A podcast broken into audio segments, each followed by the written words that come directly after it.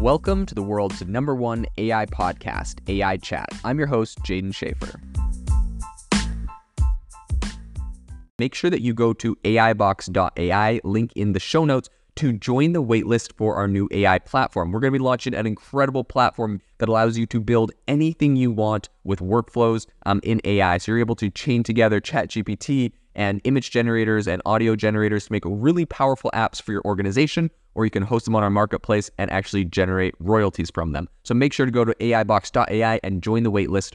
In addition, if you like the podcast, if you could do me a massive favor and please leave us a review on Apple or Spotify or wherever you listen to your podcast. This helps me be able to get better guests on here as they check the reviews to see how you guys are liking it. So if you could please do that, I would really, really appreciate it. Since the launch of ChatGPT, almost immediately, one of the biggest concerns people raised is that kids were no longer going to write essays and everyone was just going to use ChatGPT to cheat and to write all of their schoolwork for them.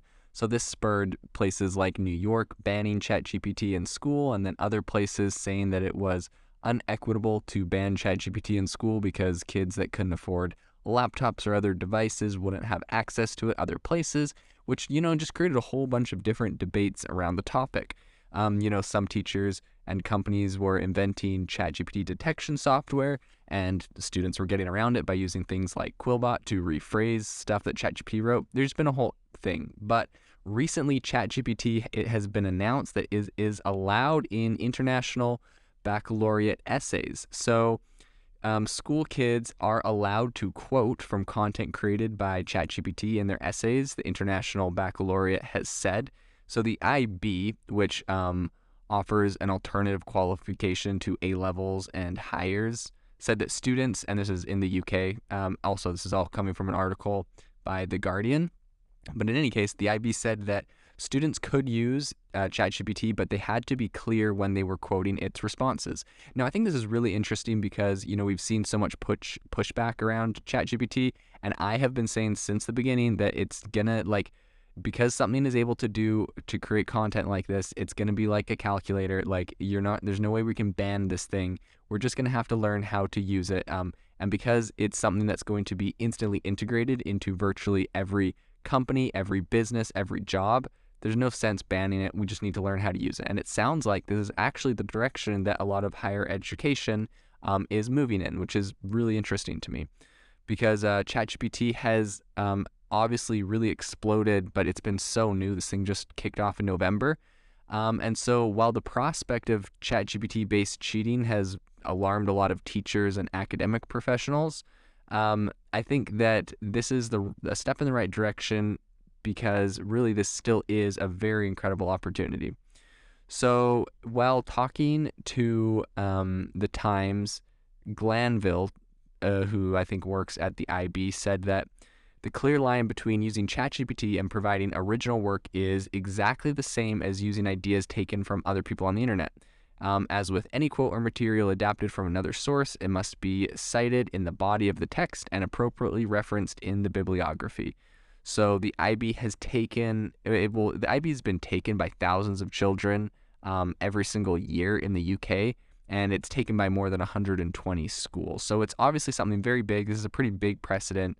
Um, and Glanville said that essay writing would function less prominently in the qualification process in the future because of the rise of chatbot technology. It's actually really interesting what he said. Um, when he's asked about this, he said that essay writing is, however, being profoundly challenged by the rise of new technology, and there's no doubt that it will have much less prominence in the future. Man, I bet English teachers absolutely hate hearing that. He added that when AI can essentially write an essay at the touch of a button, we need our pupils to master different skills, such as understanding of its essays in any good um, well, understanding if its essays are any good or if it is missing context, if it has been used, um, if it's used biased data, or if it is lacking in creativity. These will be far more important skills than writing an essay. So the assessment tasks we set will need to reflect this. Um, you know, ChatGPT, it's been, uh, it's come out with OpenAI, um, and is now getting integrated into Bing. This thing is becoming incredibly popular.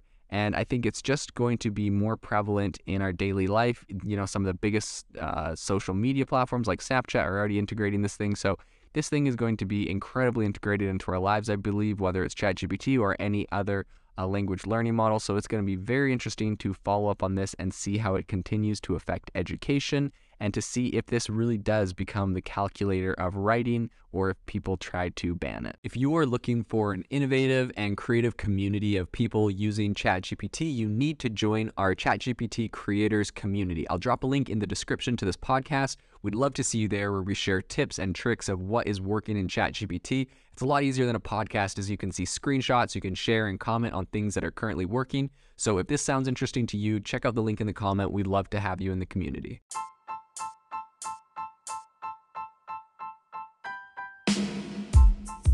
Thank you for listening to the AI Chat Podcast. If you enjoyed the podcast, I'd appreciate it if you rate me wherever you listen to podcasts. And if you're looking for an innovative group of AI enthusiasts, make sure you check out our Discord channel and also our Facebook community. It's obviously a lot more interactive than a podcast where we can actually share software tools, prompts that we're using in everyday AI. I'll leave a link for those in the description below.